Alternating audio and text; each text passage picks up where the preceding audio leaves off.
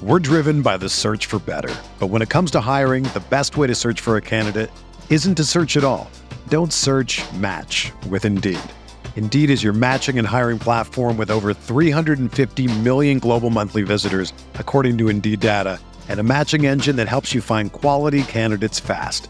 Ditch the busy work. Use Indeed for scheduling, screening, and messaging so you can connect with candidates faster. Leveraging over 140 million qualifications and preferences every day, Indeed's matching engine is constantly learning from your preferences, so the more you use Indeed, the better it gets. Join more than 3.5 million businesses worldwide that use Indeed to hire great talent fast. And listeners of this show will get a $75 sponsored job credit to get your jobs more visibility at Indeed.com slash BlueWire. Just go to Indeed.com slash BlueWire right now and support our show by saying that you heard about Indeed on this podcast. That's Indeed.com slash BlueWire. Terms and conditions apply. Need to hire? You need Indeed. Welcome to Talking Buffalo, featuring conversations with guests from around the world of sports, media, pop culture, and all things Buffalo. With your host, Patrick Moran. All right. What is going on, everybody? How you doing? Welcome to a very special Wednesday episode of Talking Buffalo, part of the Blue Wire Network. My third annual podcasters roundtable. I've been blessed to have these same three guests on now, all three times. This is from Buffalo content creators, geared today towards other content creators, Buffalo or from wherever, or people who may be interested in content creation. And it's also a chance for fans to uh, get to know a little bit more on the personal side about these three guys and their and their shows and their process and everything that goes into uh, making these shows. Um, let me do introductions real quick because this is on video on YouTube, but also obviously on the audio side as well. I'm joined today by the host of the Bruce exclusive on Buffalo Rumblings, one of the best known and respected uh, content creators, certainly in this market, Bruce Nolan. What's going on, Bruce? How you doing? It's a party all the time, man. Disco balls, dancers, the whole thing. Sure is, man. I'm also joined by co-host of the Cover One Buffalo podcast and also host of the brand new Greg Thompson Sports Show that airs Friday night live, 9 p.m. on uh, the Cover One YouTube channel. A good friend, Greg Thompson. What's going on, Greg? How you doing? Good, good. It's a, it's a wonderful day. Had a, a fun weekend with the family, and looking forward to uh, talking with some of my favorite people. Yeah, me too, man. And then the one out of us four that actually does this for a living, the host of Locked On Bills, co-founder of the Draft Network. One of my favorite people, and I mean that, man. One of my favorite people, and uh, one of the very best podcasters, not just in Buffalo but anywhere. Uh, Joe Marino, what's going on, dude? How you doing? Pat, I'm doing good, man. Thanks for having me on. I'll tell you what, you you reached out a couple weeks ago about, you know, if I was going to be in town to do one of those live recordings and yeah. having the pizza. Now that's what I want to do. I mean, this is cool, but that's what I want. Yeah, Thursday nights, Imperial Pizza starting this week. Actually, Tyler Dunne's going to be joining me for uh first show. I'm very excited about that. And I'm also excited, by the way, this is I don't know if I told you guys or not. This is actually the five year anniversary of this podcast. I started five years ago this week. So it's a great thrill to be able to have you three on. Like I said, three of the the best known, the most respected uh podcasters. I, I hate saying Buffalo because that's kind of selling things short. You know what I mean? Just football podcasts and, and just sports in general. And today, like I said, I, I kind of have six or seven topics that I think people can um, learn a lot from you guys. So I'm just going to kind of have, a, like I said, a roundtable discussion. I'll bring up a question and then I'll go around to each of you guys and hear what you guys have to say about it. So let's just get it going uh, right away. Uh, my first question was this: I, so you know we've all been at this for a while now, and and there's peaks and there's valleys for for different reasons when we're doing our shows whether you're doing it for a hobby, whether you're doing it uh, professionally. So let's start here. I want to go around and ask you what some of your tips are to like stay sharp and stay motivated, you know, when you go through these valleys, because it can be hard. You know, sometimes it can be hard to find that energy and that motivation. We all got things going on in our personal lives or just professional lives, all kinds of other stuff. So I, uh, let's start with you, Bruce. Like, what are what are a couple of your tips for for staying sharp and staying motivated when sometimes it's not that easy to do? I think the key for me when it comes to staying sharp, staying motivated at something that can be very much a grind when it comes to uh, year-round content is to make sure that you're balancing the stuff that you feel like you have to do with the stuff that you would like to do. And I think that what we do is we get caught up in trying to chase the things that we believe that the audience wants to hear, whatever that content may be. Well, you know, it's we're coming up on free agency, so I kind of feel like I'd be missing out if I didn't do a top free agent podcast or what. No, there's nobody who said you had to do that.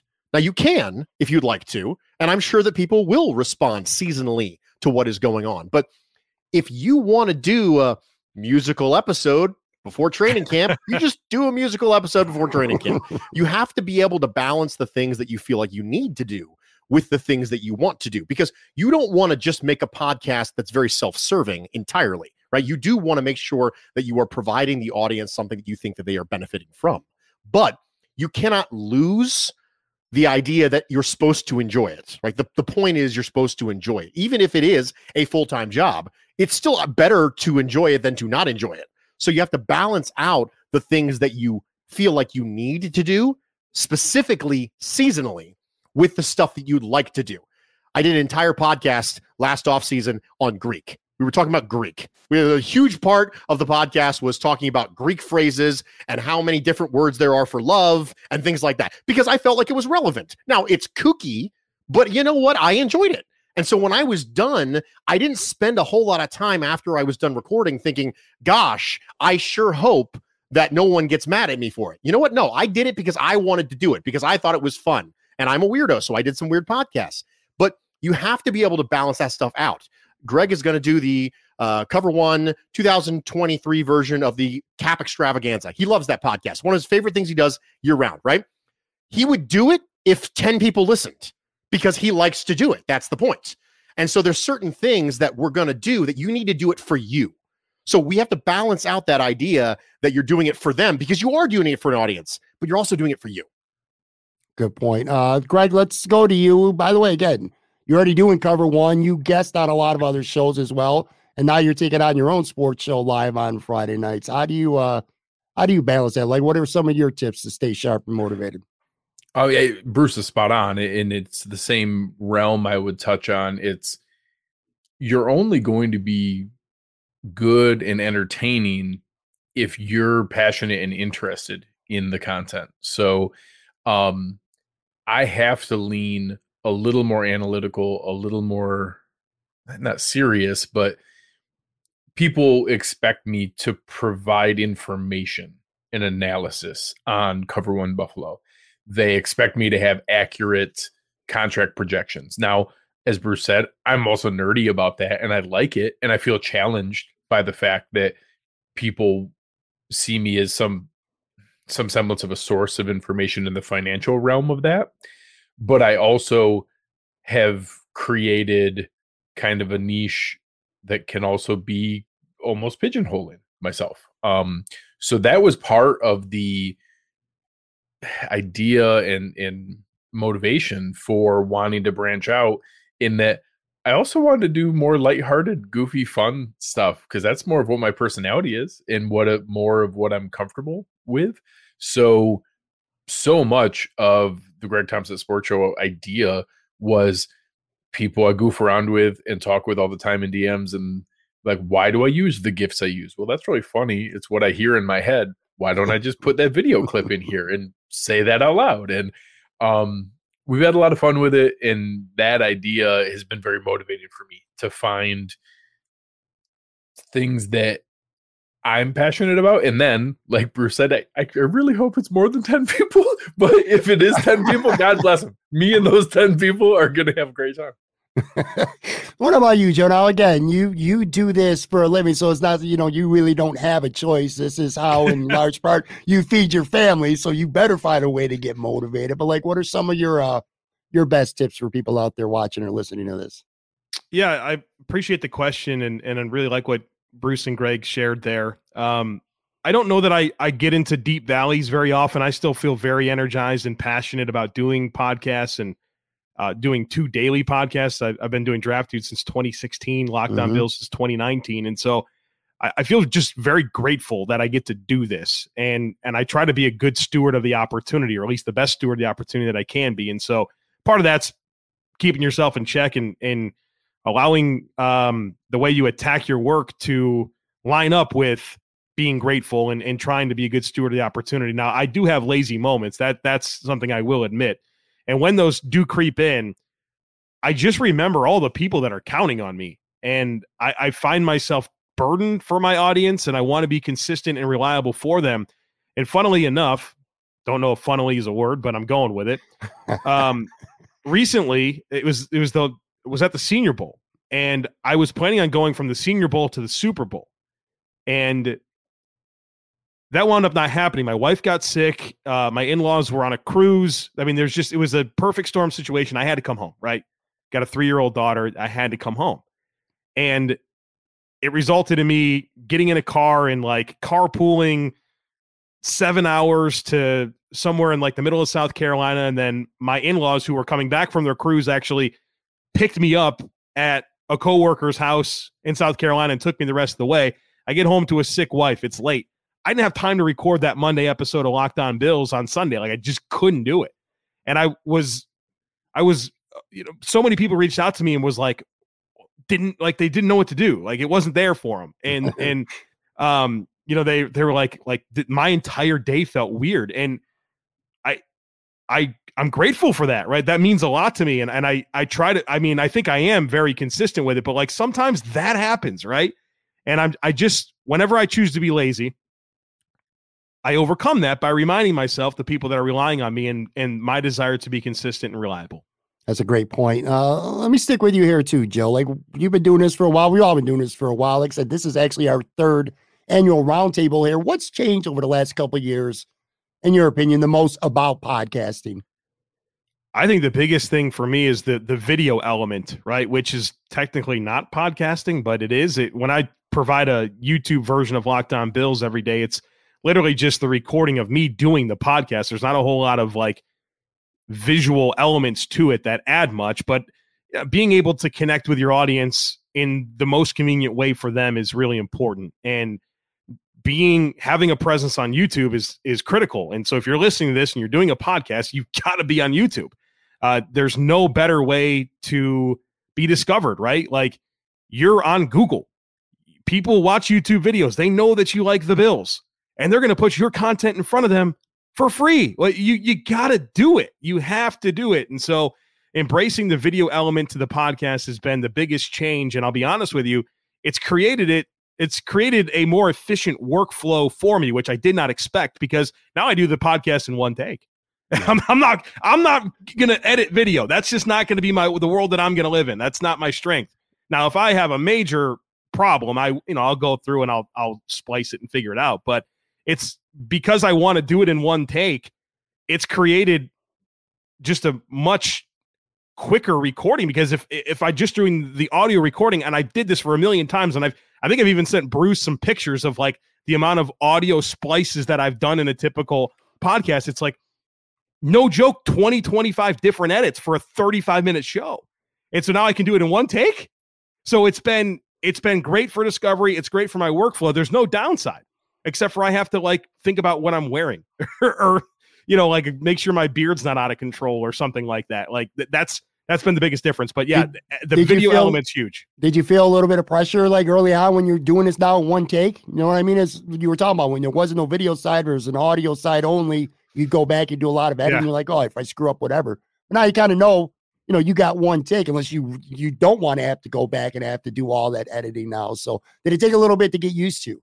Yes, it sure did. But what it also made me do is talk a little slower, be a little more calculated, focus a little, you know, just dialed in all the time, right? So it, it's it's it was an adjustment, but I am grateful for it because there's there's not been any downside to it. I, I'm absolutely taking partial credit for that.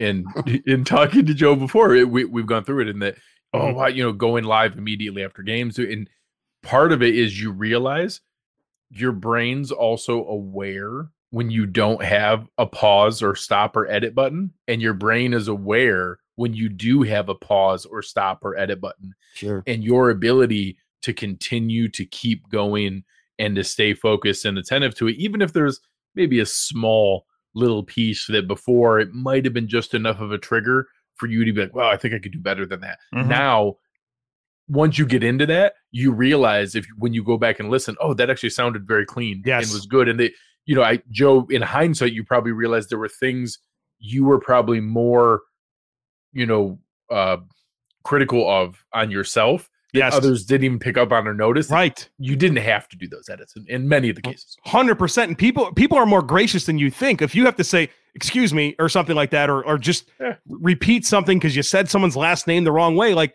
nobody comes back and says, "Hey Joe, you know what? Great podcast, but I did not appreciate when you corrected the way you pronounce Corey Bojorquez's last name." You know what I mean? Like if if you could tighten that up, I'll keep listening. Right? It doesn't happen. People are gracious. They understand you're a real human. What about you, Greg?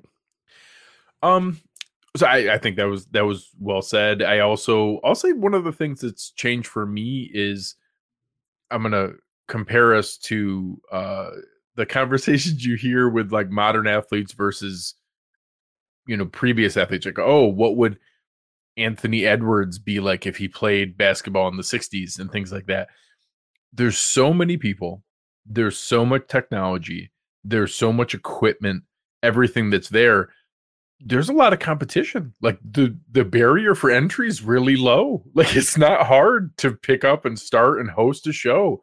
Yeah. And that's motivating to me from a, a, competition standpoint to feel like I I can't just rest on my laurels. I know all four of us have done this enough. For the most part, 90% of things you you could walk into and just press record and we'd probably be okay we'd be able to make it through an awful lot of what's there. It's not always easy not to rest on that, to be like, yeah, it's fine. I'll be all right. To continue to research, to continue to educate ourselves, to continue to find different creative ways to bring things to the table that Bruce joked about the show coming up Wednesday night. It, it is one of my favorite shows every week or every year. I've tried to bring new things this year, different challenges I've brought to the guys. Like, hey, this is what I want you to research. Here's what I want you to bring forward. Here's how we're going to track it. Here's what we're going to do to show what we've captured and created as the show goes on and how much cap space we've built up and how we're going to track that and then turn that into a graphic because I've taken feedback from different things before. And I know there's other sites, other shows, other places that do salary cap work. And if I want to be seen as a source of information for that, I have to raise my game. I have to step up and, and be able to bring more value to what we're putting together. So I like the sense of competition in that I can't just do the same old thing and assume it's going to succeed. I have to be able to continue to bring more, and hopefully that improves the product people get to enjoy. Let me ask you a follow up question as well. So, Joe, you know, on a day to day basis, does his show solo. I mean, you do other shows as well, and you have guests on, and Bruce has kind of been a hybrid. Bruce has been part of a show. Bruce does his own show. You, for the most part, you know, you do the show with Aaron, and like I said, you do a lot of other Cover One stuff. But now, starting with just your show, literally last week, this is as far as I know. Anyway, this is your first venture into like solo a show that's just you. I mean, you'll have a guest on for a, a part of your show, but for the most part, it's just you talking by yourself. Are you definitely feel like that's a big adjustment compared to what you've done previously? Uh, huge. It, it's by far the, the biggest thing we've talked about. I, I have a a team of people that's helping me with the show that, that have been awesome. It was the number one thing coming away from the show. Like, all right, once I got to like minute 40 with no breaks, no stops, me talking every minute and every moment in your mind of if I'm not talking, that's just dead air. That really hit me. And that it was an immediate discussion of okay, how can we address that? We're actually going to pre-record a couple different things or more things so that I can insert that and just have that part as a break in between to drink while it's going. So it'll appear live to the full audience the whole time, but there will be segments of it that I recorded earlier that day or the night before. Mm-hmm. Um, there are going to be a couple things that I'm going to try to build in just to give myself that moment for a drink to clear my throat to rest for a moment but uh friday night once i got like beyond minute 40 i could literally like feel it in my throat going through and like just the entire time like all right i gotta I got to be more conscious of this here and, and how to pace it. So I had a little bit of a stretch. Aaron took a break at one point from the show for a couple months. Um, and I did a fair amount of those solo. And mm-hmm. I remember some of the same challenges there, but it's uh it's definitely much, much different. I, I have a lot of respect for people who can run a full solo show. What about you, Bruce? What's changed the most over the last few years? I think the video thing that Joe brought up is a particular interesting point for me. And so I think you had to make a call when you are me. You have to decide what you're going to do. And and Joe's point was well taken. He said basically, you know, hey, you know, if you want to be out there, you want to be in front of people with it, you, you got to do this, right? So I have to make a call. So individually, I have to make a call as to whether or not I would like to do a show that is literally an icon of the show blinking as my wavelengths go up and down, or whether or not I'm going to say, you know what, that's just a part of this that I don't get to have. And I think that as the podcast community, as the content creation community evolves, I think you really have to decide where your boundaries are. And for me, I just said, you know what? That's that's the thing that I don't get to have. That's a thing that I fully recognize will impact negatively my ability to reach as many people as possible. That's just I just accept that. That is just a real thing. And so you just acknowledge that I can't have that and I don't get to have nice things all the time and that's okay, right? And you acknowledge the effect that that will have negatively on your impact and your reach and you just go with it. Because the world is going to continue to adjust. Things are going to have to continue to adjust and your responsibilities, the stuff that is put on you will keep increasing. You have to decide when you say, you know what? No, I'm not going to do that. And you have to make the call, eyes open, knowing exactly what you're getting into and the effects that it's going to have on you. Well, the content creation community, everybody's standing on their head. Cool. Well, I, I can't stand on my head. So I guess I just don't get to do that thing. You know, uh, there's, um, you know, TikTok social media right? And they have all these trends on TikTok social media. And you go, well, you know what? I can't do the dance like that guy can do the dance. Well, I guess I just don't get to do this then. I don't get to have that viral TikTok that has me doing that funny dance because I can't do that funny dance. And that's essentially my approach to video. Now, I was very fortunate to be able to do a live show with Nate Geary for two years. That was food for thought. And I really thoroughly enjoyed it. But the only reason I was able to do it is because I had one side of the screen filled with a particularly animated guy on video. no one was going to look at me, even if the camera was on. even if I had a camera, I don't even own a web camera. I couldn't turn it on if I wanted to. But even if I had one and turned it on, no one was going to be looking at me. So I could do that because I had Nate. Well, now I don't have Nate anymore. So now it's just one podcast a week, Bruce exclusive, write an article, and you have to accept the limitations that come with that.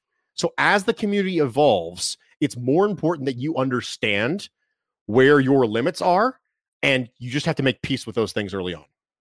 It's a great point. I'm going to take a real quick break, come back, plenty more with Joe, Greg, and Bruce.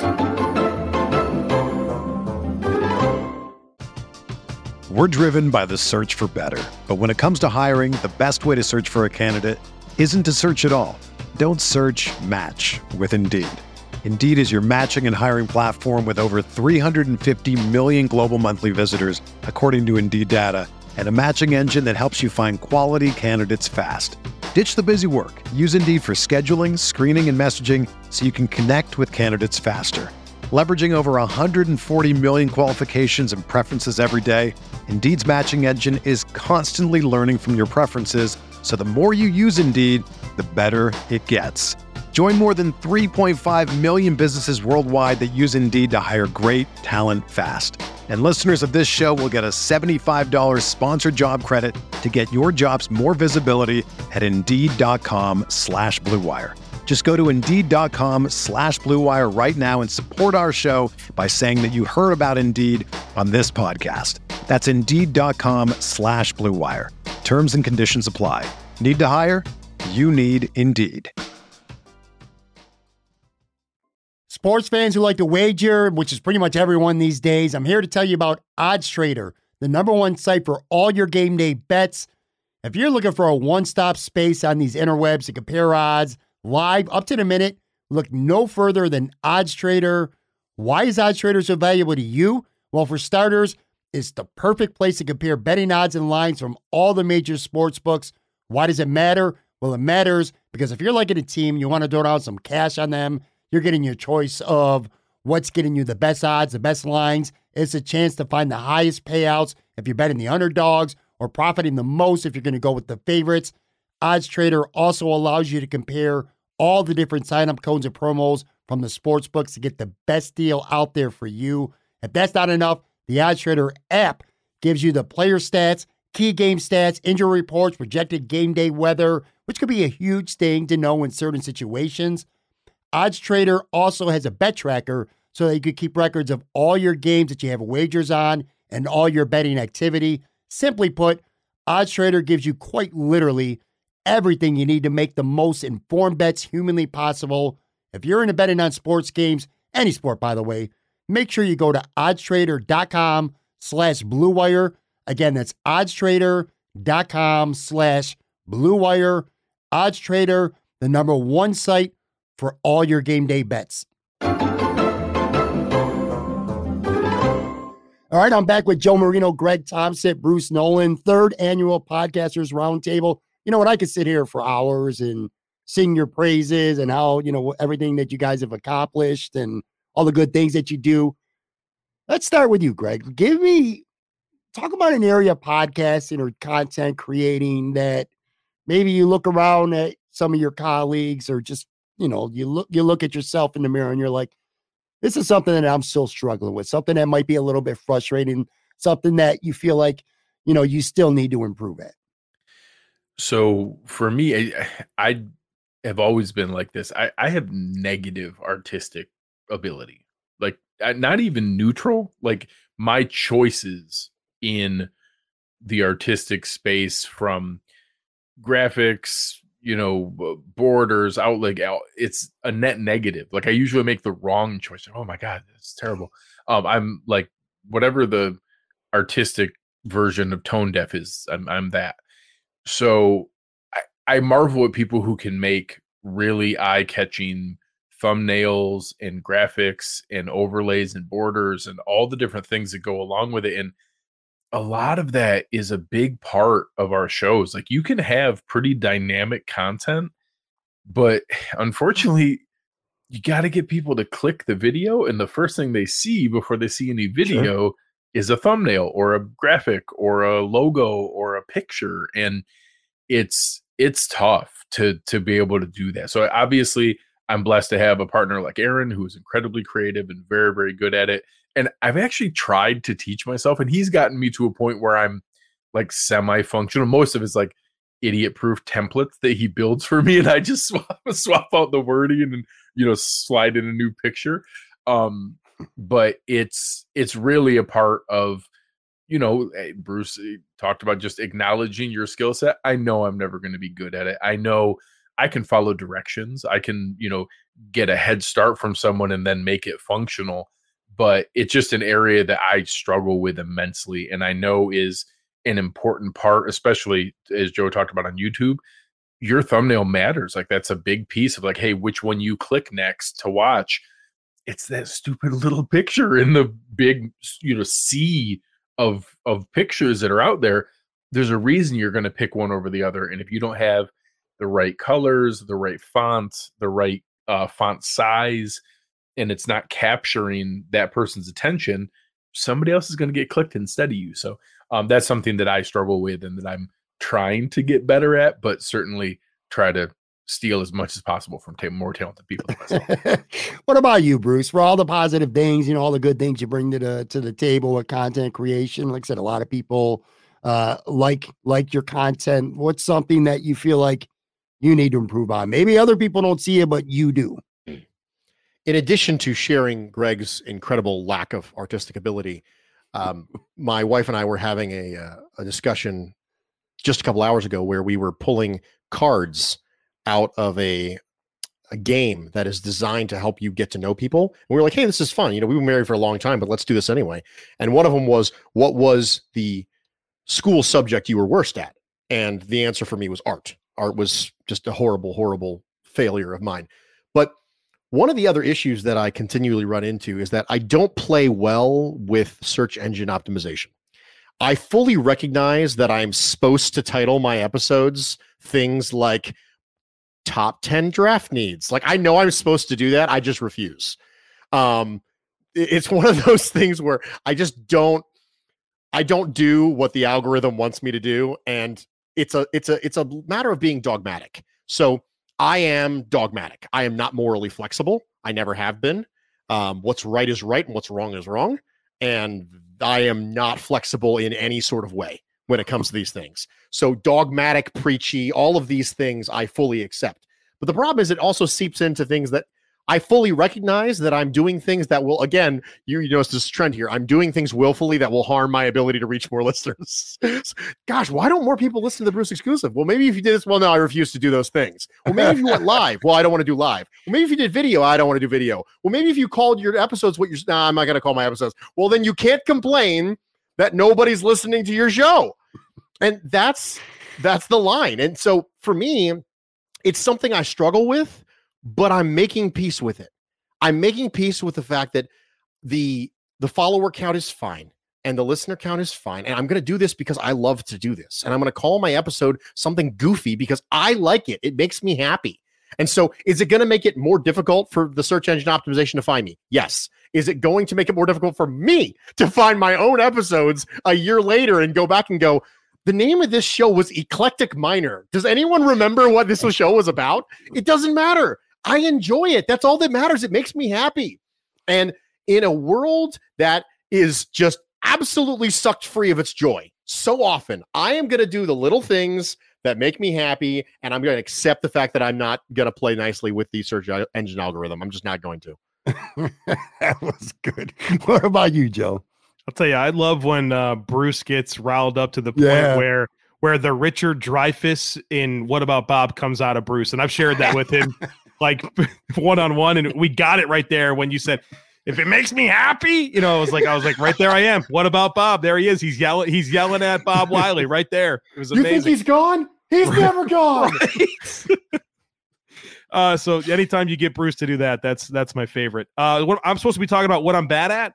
Uh, what do well, I struggle with? Not necessarily bad. Some, yeah, some you struggle with. Some you look at yourself, you're like, you know, I, I still know I need to improve yeah. at this. Yeah, I know the answer to this. It's social media. My energy for social media is bad right now. Um, and that's not always been the case. I just I don't enjoy it like I used to. I don't feel like the conversations are very good. Um, people are mean, um, they're rude, and it's not enjoyable. And I know that it's an important part of what I do, right? It's it's huge for me as a as a personality. It's huge for me to share my content, and my energy for it is just not very good. And so I need to uh I need to overcome that. But I, I know that's an area of, of, what I do as a content creator that is lacking. I mean, I track my data. Uh, I've been tracking my Twitter stats month over month and compare them for, I would guess, seven, eight years at least at this point. And I know, I know how important activity is. And I've just not been, I've not had the energy for it that I need to. So that's, that's my, that's my spot right now that I got to get better at. One thing I struggle with on this show, um, self promoting. I, I don't know why. Like if I'm on Twitter or something, I could promote fine. But like when I'm on, when I'm doing an episode of Talking Buffalo podcast, it's sometimes it's hard for me to to remember either to remember or to want to say. You know, make sure you're following us on YouTube and smashing the like button and subscribing. I know how important it is. I just that's something I struggle with sometimes. Just being able, for whatever reason, to being able to self promote, getting people. I feel like I'm already asking people a lot, you know, just to come watch the show or to come listen to the show as it is and then you're asking them to, which I understand. Again, you have to do it, but to like and subscribe and, and follow it on the audio side and stuff. What's up, Greg? So I'll I'll chime in on that particular piece because I've gotten myself very comfortable with it, mm-hmm. and I've done so by being sincere about it. And that it's not uh, I don't know who was it. Uh, talking to one of my best friends. Uh, some people see me interact with Burn River Sports on Twitter. He's my, my college roommate. We've been best friends for for twenty, going on almost twenty five years now. Rich Haynes. He was talking about listening to his daughter in the background, pretending to do her own show and pretending to do her own because she watches a ton of YouTube shows, and hearing her say, like, subscribe, rate, and review, like in her little girl voice to no one to not and and like there was no meaning behind that phrase. It was simply a throwaway phrase that you hear other people say. So if you treat it like that, it will simply be that quick, like, oh yeah, everybody asked for that. There's just a thing people say, and you move on. So I consciously make it a point to whatever, if it's corny or begging or groveling, like I explain why this matters. And that hey, the only way for us to survive is for you to go and stop right now. And sometimes I joke about it. I'm like, all right, I'm going to take a break. While I'm taking a break here, I'm not going to talk again until you guys go hit the like button. And then I'll, you know, take a drink and, and like let it pause, you know, just a pregnant pause. That, you know, I really appreciate it. This is how we survive. The stupid algorithm they built here, the only way for other people to find out about it, the way that you used to use word of mouth and to go tell people, hey, this is a show I really like. All you got to do is press a button. And when you press that button, you're telling the big Google machine that I like this and you should tell other people about this. And that that's how it works in this space. And that giving a rating or a review is how you're able to express that. So all I can ask is that you take a moment to really, we put in a ton of work for you guys. We try very, very hard to make this content that you enjoy. I appreciate you listening to this. The way that we can grow and bring more people into this fun is for you guys to press the like button and to go and review and I would rather take an extra second to do that or an extra 30 seconds to do that and actually get genuine engagement and people to do it rather than if you just reel off the, you know, like, subscribe, rate, and review, they will tune out. They won't do it and it will just move on. So I'd rather do that because it is a necessary evil in this game. Sure. And that I'd rather take a moment to explain it and get that engagement because they understand why and that it's not some hollow request. Greg, I thought you did a really good job of that on Friday for your first ever Greg Thompson sports show. I, I I thought that was really well done and embodies everything that you just said there. And so, with that in mind, everybody, please take a moment and uh, like the Talking Buffalo podcast here. Leave a comment, show our guy some love. It means a lot. Pat's been working on this longer than longer than me. Five years on on the grind here with yeah. So he's an OG man. Show him uh, some love. I appreciate that. And seriously, Greg, all, all serious aside, that that that is um that's really good advice for people. So if you're listening, you're watching, take heed to that. Do any of you guys just randomly here? Do you have a podcast routine, like a pre-podcast routine? Is there anything specific that you do like right before you're ready to start doing a show? And maybe it's just whether it's going over some notes last second, whether it's uh, making sure you know you got a specific drink or just any kind of like. Do you have any specific any of you guys any specific routine or, or pattern? Fill up the water bottle, put it in front of me, make sure the pen's right here. Got to be able to pick it up and do my Lee Corso if necessary. And then I'll, I'll make sure that the house is going to be quiet. You know, I got a three year old around here. So we try to get these recorded when she's not home. But if uh, she is home, we make sure that there's a plan for the uh, the noise to not be there. So it's it's kind of checking those boxes to make sure that I'm in a good spot where I'm not sitting here trying to talk and then I hear noises in the background and it distracts me, and that's not really going to work out well. So those are some of the things that I, I'm mindful of. Super similar. Check in, make sure everything's set up. Kids are in bed. Say goodnight. Everything's good that way.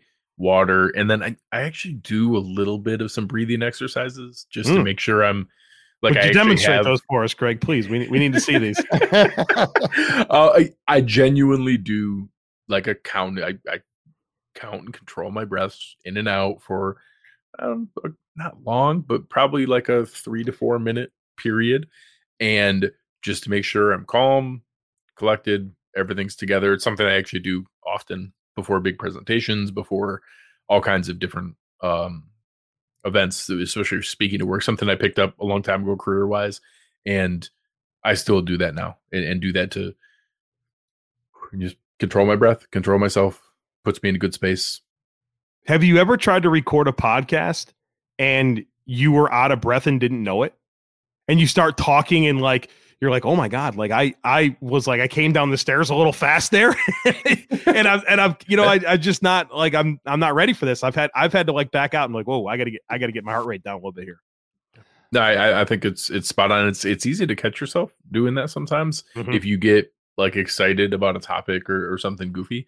Uh, it happens to me more so in the post game shows than in uh, than in other space. But yeah, yeah, you can. to Joe's point about losing your breath, I literally have COPD, and then hmm. one of these bad boys are are handy with me, so I that happens to me a lot. Look, listen, we've all done shows where we've had notable guests on our shows, and uh, you get comfortable doing this repetition and just getting used to it. But if you guys had like a guest on your show previously that like I don't want to say necessarily nervous, but maybe a little more amped than normal, even once you got this down. You know, like early on on this show, I had a lot of bigger name guests and I would be pacing for hours just thinking about it before. Then I got used to it. But you know, you still get a guest every now and then. You kind of get a little more amped up to talk to them. I don't really have guests almost ever. I think I have like one or well, two guests Nate. a year.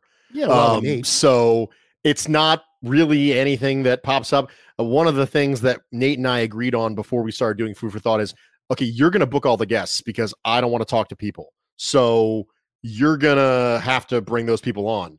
And then now that we're not doing that anymore, I really don't have to worry about it too much. I I, I don't think I I literally cannot remember the last time I had a guest on the Bruce exclusive. I think it was last off season sometime. Maybe I had Chris Trapasso on. And at some point this off season, I'll have one or two more guests, and then I'll go an entire year without having them on again. And I just kind of let's stay in my little bubble, you know, not really try to, you know, it's it's a little bit like uh, you know the dating scene. You know, if I wasn't set up with my future wife, I don't think I'd even have be with anybody at this point because somebody else basically just forced me to do it. And they said, "Hey, I got a blind date. She's a great girl. You should go out with her." I said, "Okay, fine, I will."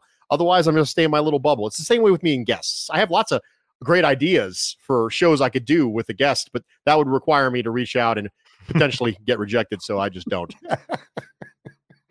what about you, Joe or, or Greg? You guys, and by the way, Bruce, you've had plenty of good guests on when you were doing the show with Nate, at least anyway. But um, about you guys, is there a guest that you could think of that, like, again, not like I'm not going as far as say like butterflies or anything, yeah. but you know, just a little, little more amped up than normal, like a really good guest that you were pumped to talk to.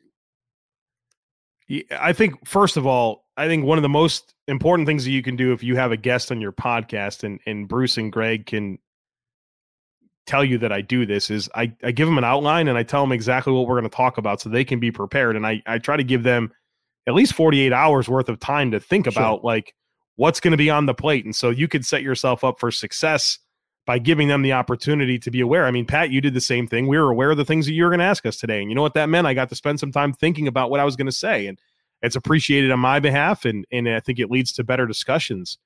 Um, but you know, I have to do crossover Thursdays on, on Locked On Bills during the season where I have to have a conversation with the host of the Locked On podcast that is facing the Bills that week. And, you know, I, I find myself in situations where the other host is just they're off on a detail. Uh, they have the wrong takeaway about something. And I'll be honest with you, I just leave it. I just leave it in there. And, and I mean, if you're if you're not prepared to to speak to both fan bases, then that's on you and they're gonna know. and yeah. so so I think, I mean, I think there's two things you can do. Like I said, make sure your guests are prepared, and then, you know, in my particular situation where I think when things don't always go the way I, I want them to, well, that's on you. that's fair. Um, I'll, go ahead. I'll add, you know, I do greatly appreciate Joe's outlines when he sends them. They're very nice. They're top notch. Uh, Fantastic the, uh, outlines. Yeah, they're they're they're great.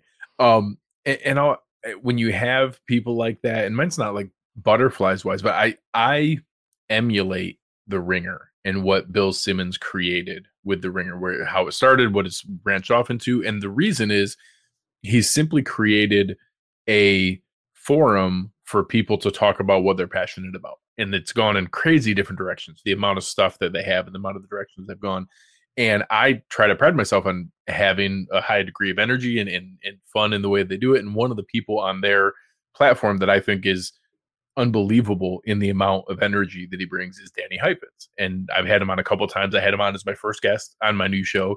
And it's because even someone who prides himself on being able to be, you know, dynamic and, and having high energy, Danny's like at a 15 on a scale of, of 10. And I love being able to talk to people like that that I know are going to have just a ton of energy and enthusiasm in what they do. And it's why he's successful. It's why he's gotten into more and more of the shows that they do.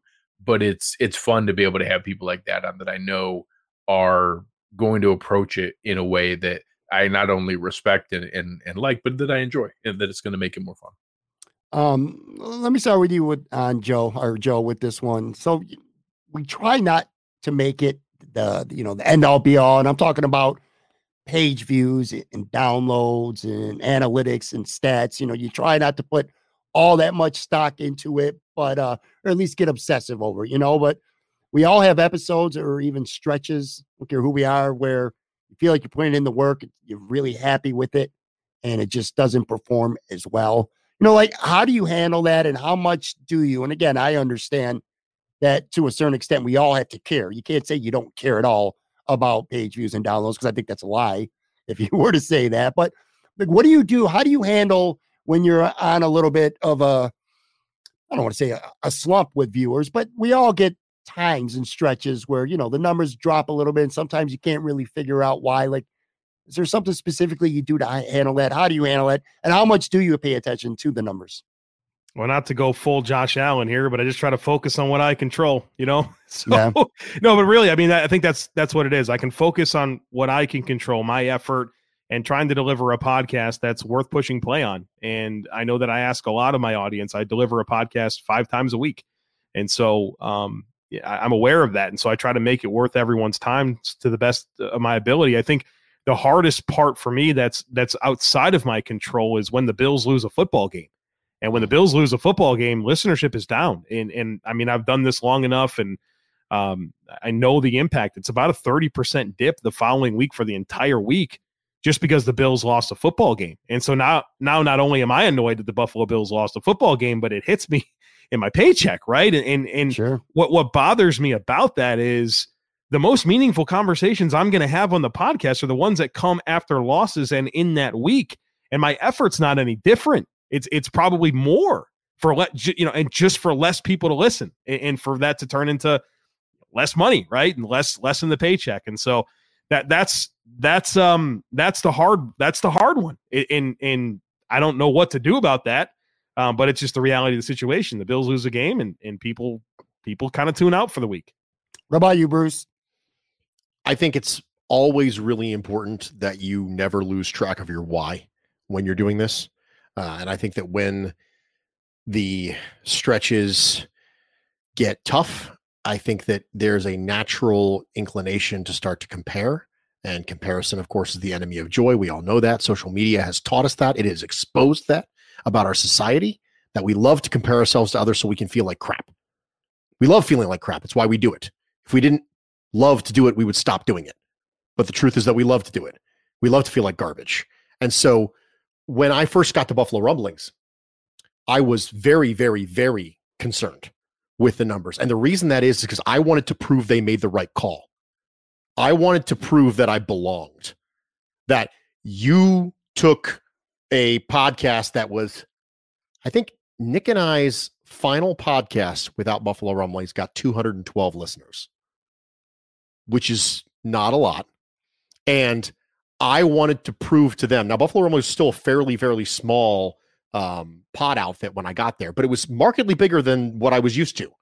And I wanted to desperately prove to the people who put their faith in me that I was worthy of that faith, that I was worthy of being on their network, and that I was going to show up and put a good product out, and I had earned my spot. And that was my why. That was why I cared about that. And now that we're four years later, right, and I've established myself as someone who is at least okay in this spot, right? At the very base minimum, you could say, okay, you know what? He at least he's okay in this spot. Wherever you want to put me on the on the Mount Rushmore or behind, I don't care. But I, I've established myself as someone who can be and I can play in this space. This stuff matters a lot less to me now because I don't have the why anymore.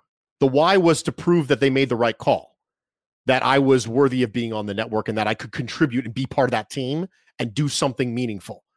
And now that I've done that, I don't need to be bigger than Greg. I don't need to be bigger than Joe. I don't need to be bigger than anybody now. I've I, have proven it to the people who mattered to me, and the people who mattered to me were the people who signed up, who said, "Bruce, yes, we like your podcast. We would like you to come on here." They reached out to me and they believed in me. So I want to reward that faith. Now I just want to do a good job.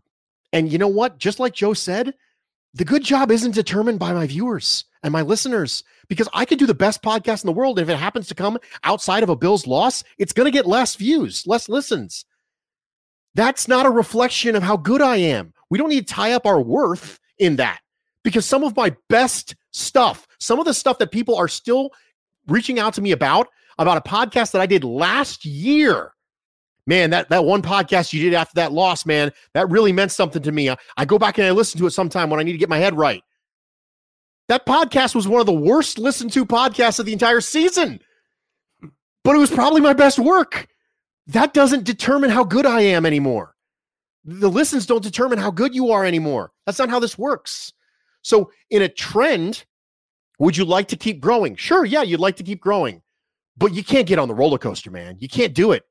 You can't do it because there's so many things outside your control, and you're going to lose track of your why. You're going to get stuck in the nitty gritty. You're going to get stuck in the granular, and you're going to be jumping up and down on top of the mountain one week and on the bottom of the valley the next.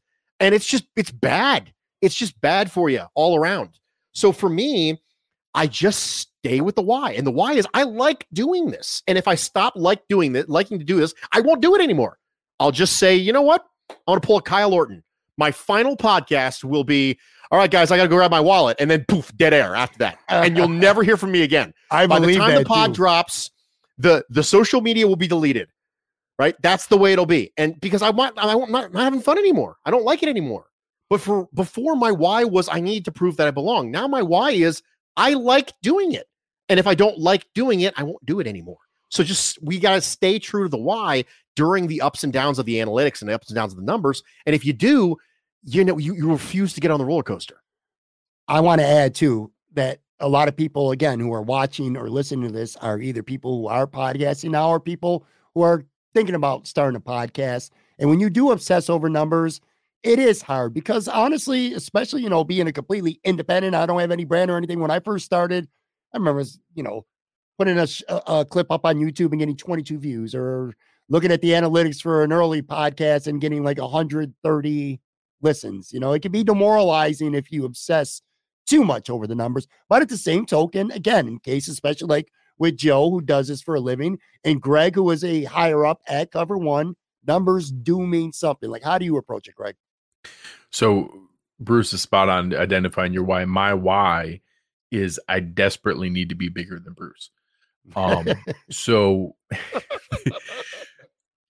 you know, you touched on it. We're we're overly sensitive to it at cover one. We all have a chip on our shoulder because we're completely independent. We have no tether to any other company, any other entity. Um, there are some that I think like to put it out there that they're this ragtag independent group while they're owned by a multi-billion dollar conglomerate that, that always chafes me a little bit but it's it's something that if you don't if you're not honest with yourself about it there's no there's no way to approach it sincerely and to do that. So you know i could lie and say no we don't care. We just want to do a good job and be able to make sure that we feel proud of what we're doing. We look at the numbers all the time. We compare them all the time and that you know there's times where we try to do it from a you know self-evaluation element and say like hey we're seeing really interesting growth from this channel. What are they doing? Like what are they doing that we're not taking advantage of? What are they doing that we could be doing better? Um when i talked about the thumbnails and we've looked at some of those wow that's it's really eye-catching and, and uh dynamic and um the way that they approach things is, is creative we like that. There's others that will look at and say okay you know they've seen a big dip or they see a huge um buoy from this particular show that that you know goes along here so they're really strong in that area but you know maybe not as consistent in these and we'll try to evaluate it to do what things could we be doing better what things could we be taking advantage of um to be able to you know continue to push ourselves to improve and to find areas we could be better Sure. Um, one last topic here that I wanted to hit on. I'm going to ask you guys a question, and I want to put it out there for people watching and listening. I gave uh, I gave you guys like topics that we're going to be talking about. I have no idea what you're going to say if you have an answer, what your answer is going to be, or any of that. I say that because I, I kind of got to follow up at the end with this. But uh, my question, I'll start with you, Joe.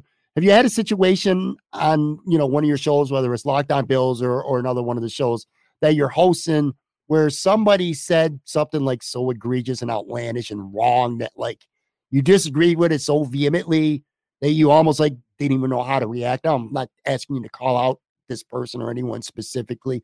Well, actually, I'm even asking you, ha- has that happened? Can you recall a show that you were chatting with somebody and maybe it wasn't said out of malice or anything, you know what I mean? But just somebody who just their take was just so goddamn awful. It's almost you didn't even know how to react to it. You know, Pat, I, I don't know that I have something here. I, I don't think I've been in that spot before. That, like I said, with the crossover Thursdays, there's times where I know the host is just like not aware of a detail or, or mm-hmm. speaks mm. incorrectly, and I'm like, all right, dude, like you, you need to be better prepared. But I've never been in that type of spot where I've felt that type of way. Now with draft dudes, that's a different type of animal for me because we have a producer that's very keenly tuned into what I say and there's been plenty of instances where he'll come to me afterwards like, hey, I'm taking that out, I'm taking that out, I'm taking that out because like I just feel like it was poor taste or like you weren't sensitive enough to a particular topic. But never never quite how you phrased it, Pat. I gotta be honest with you. That's fine. Either you guys eh, have you had a show where somebody were, it was like to that extent? So I, obviously all of us are aware of the situation that the guys over at um uh Trainwreck experience. What, yeah. I, I've never had anything to that degree where it was obviously we had a discussion with our entire team afterwards of hey, here are some ideas, here are some things. Um, you know, I, I think that, you know, it's really hard to tell yourself how you would react in a situation right if you haven't been in that situation and it's always easier in hindsight all of us are brilliant in hindsight of what we would have said it's hard when you're in the moment and the only way to do that is preparation when you talk about you know disaster recovery emergency response plans uh, things like that the reason you do them at work and in any organization in a team is so that you've thought about it before and gone through the motions before. So nothing of a serious nature. I have had one particular when you sent out the thing for this I, I thought about it one particular where i had somebody on our show we've had him on quite a few times i like him but we were going down a path where I could tell it was his support of particular player or two and that it was so outlandish that you know I'm you don't actually believe that. You're I, like I get it. You're supporting your guy. You know you you're emotionally invested or whatever it might be even beyond that with promoting this guy and his opportunity to play this role or to be to matter this much and it I had to like in real time in my mind while he's going off about this person could be X. I had to question do I risk my relationship with them coming off, you know, uh, in a and and not you know one I could come off antagonizing or two come off very you know just aggressively in the questioning like wait, oh, hold on a second. Like, do you, did you really mean what you just said? And I, I ultimately did. And I pushed back a little bit in some of the things, or even made a little bit of a, a sarcastic joke about it afterwards. Um, but it, in the moment, I went through that thought process of like, do I let him say what he just said? Because that's ridiculous. But I also like him a lot and I appreciate him coming on and doing the things he does. And it's just like Joe said, I, I decided more so to kind of let it breathe because I knew that it wasn't going to come out the way that he, the, way, right. the way he said it. Um, and that I ultimately just let you know history, you know, prove itself. But I, I remember that thought process as he's saying it to be like, do I jump in here? Do I question him? Do I challenge this? Because that's ridiculous. Anything, Bruce? Yeah, I had a similar situation to what Greg had. Um, nothing you know horribly egregious just a take that i thoroughly disagreed with. And i think that in that moment what greg experienced and what we all kind of have to go through a little bit is that this has been a, a very take environment. This is a, a take centric environment right? I want my takes to be good. I got my takes out there. Got to make sure my takes are loud. Got to make sure my takes are well thought of. And this is way more of a human business than it is a take business and sometimes we lose sight of it It just is. And so I am more than willing to allow someone to have an opinion than a take that I thoroughly disagree with. So the only thing that I care about in that scenario is that if I'm hosting this and I want to have somebody on and they have a take, is I just want the take to be well explained. So I will ask for clarity. I will ask for follow up questions. I will do that the same way that I would want to make sure that if I was giving a take solo, that I checked all the boxes, right? Here's why I think this take. Here is the full evaluative part of the take. Here is the reason why I think this take. Here is my ramifications of this take. Here's the logical extrapolation of this take. I'm going to quote unquote push for that same level of clarity from them that I would expect of myself. But ultimately, it's still about just making sure that take is well communicated, not whether or not I love to take to yell at him about that take.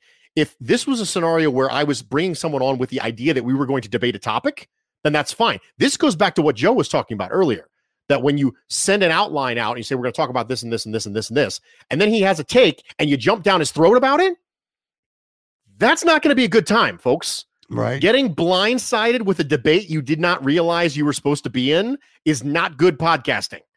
You are not going to have healthy debate. Congratulations, you got your dunking. You lost sight of the fact that this is still a human business. So, congratulations on winning the take war, but you lost the human one. So, this is we we just care way too much about human opinions and not nearly enough about humans. So, for me, I have this person on they say something I thoroughly disagree with, I'm going to make sure that if that take is not well rounded, I might ask a follow up to get it well rounded, make sure it, he polishes it up, give him an opportunity to kind of polish up that take. But that's his take. That's not my take. And so if a listener then emails me after the show, how could you possibly let him say this? Well, you clearly disagreed with him. Was there, were you swayed by this? Obviously not. You were so upset you emailed me. So I'm fine with that. I, not everybody has to think the way that I think. So for me, when it comes to it just being a difference of opinion, then that's that. As far as the situation that Greg talked about with Trainwreck, I've never been in that situation before. So I'd love to tell you that I'd react in X, Y, and Z way. And you know what? I, I've never been in that scenario before. So you do the best you can in that moment. If you're caught blindsided and you have two seconds to react, we, we all like to think we'd say a certain thing a certain way and be very eloquent about it. That's what we all tell ourselves. But the truth is, we might not. We might freeze up. We might clam up. We might be in shock about what has just come out of somebody's mouth. So I don't know. We try and show try and show humans some grace and try and show ourselves some grace too. I wanted to say, circling back to what Greg said and what you expanded on, Bruce, and this is kind of why I wanted to end by asking, you know, asking you guys this question and hitting on this topic. People who are interested in content creation or doing it and watching or listening to this feel like they're learning a lot, you know, things you should do and, and you don't do. And I wanted to bring that up about Trainwreck Sports. And I want to be really clear about this. I like Trainwreck Sports. I like those guys. They work hard. They're they're grinding. They're they're doing a good job. And we're referring to Jerry Sullivan, what happened. And I agree with Greg. So for people who may be a little bit lost what I'm talking about, they had Jerry Sullivan on immediately after a, a really dumb press conference question that Sully asked um, Josh Allen. And then I'm not going to get all the details on Trainwreck Sports, but Jerry said something really highly inappropriate uh, about women being cheerleaders. We all know that. I'm not here, and none of these guys are here either to play judge, jury, and executioner with what Jerry said or did. In the moment, Trainwreck Sports, the guys, um, it was it was Zach and um and Alex they kind of froze a little bit in the moment. Like they were just kind of like it was such shock and awe, and they're just like you know, before quickly trying to move on. And and to Greg's point, and I agree, it's easy now in hindsight to say, "Oh, I would have did this. I would have I would have cut this interview off. I would have followed up with this and that." It's easy to say that after the fact. And what I'm trying to say here for everyone watching and listening, and, and even these guys, we're always trying to learn. You know what I mean? Learn from what you see with other people, being a student of the game, so to speak. And now you see something like that, and now you you know maybe in the future because of something like that that happened, you would be able to uh, be a little more better equipped to handle something like that. Because again, I could sit there and say easily, "Oh, I would have cut, I would have cut Sully's ass off. I would have, you know what I mean? I would have said, you can't say that. That's completely wrong."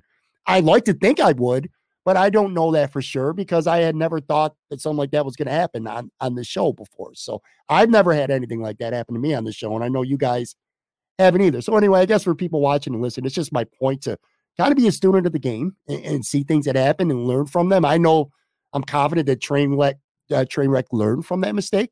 You know what I mean? If something like that happens again, they'll approach that differently. I learned because of that. So we're all human. We all make mistakes. And I just learn from them, you know? So, on that note, uh, that, that, that's where we're going to leave this, man. This is very useful. Like I said, three of the very, very best in this business. Greg Thompson, follow him on Twitter at Greg Thompson.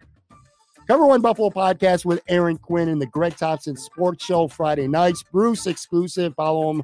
Why do I got to name your guys' Twitter? Everyone already follows you guys.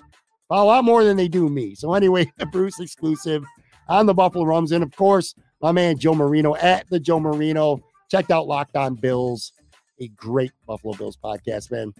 Thank you guys so much. I, I really do. I appreciate you. And uh, I know a lot of people who are, are watching and listening to this, they got a lot to learn from you guys as well. So thank you guys very, very much. Genuinely one of my favorite shows every year. We appreciate you inviting me on. Thank you. All right, guys. Take care. Be back tomorrow night. Uh, live show, Imperial Pizza with Tyler Dunne. Talk to you soon.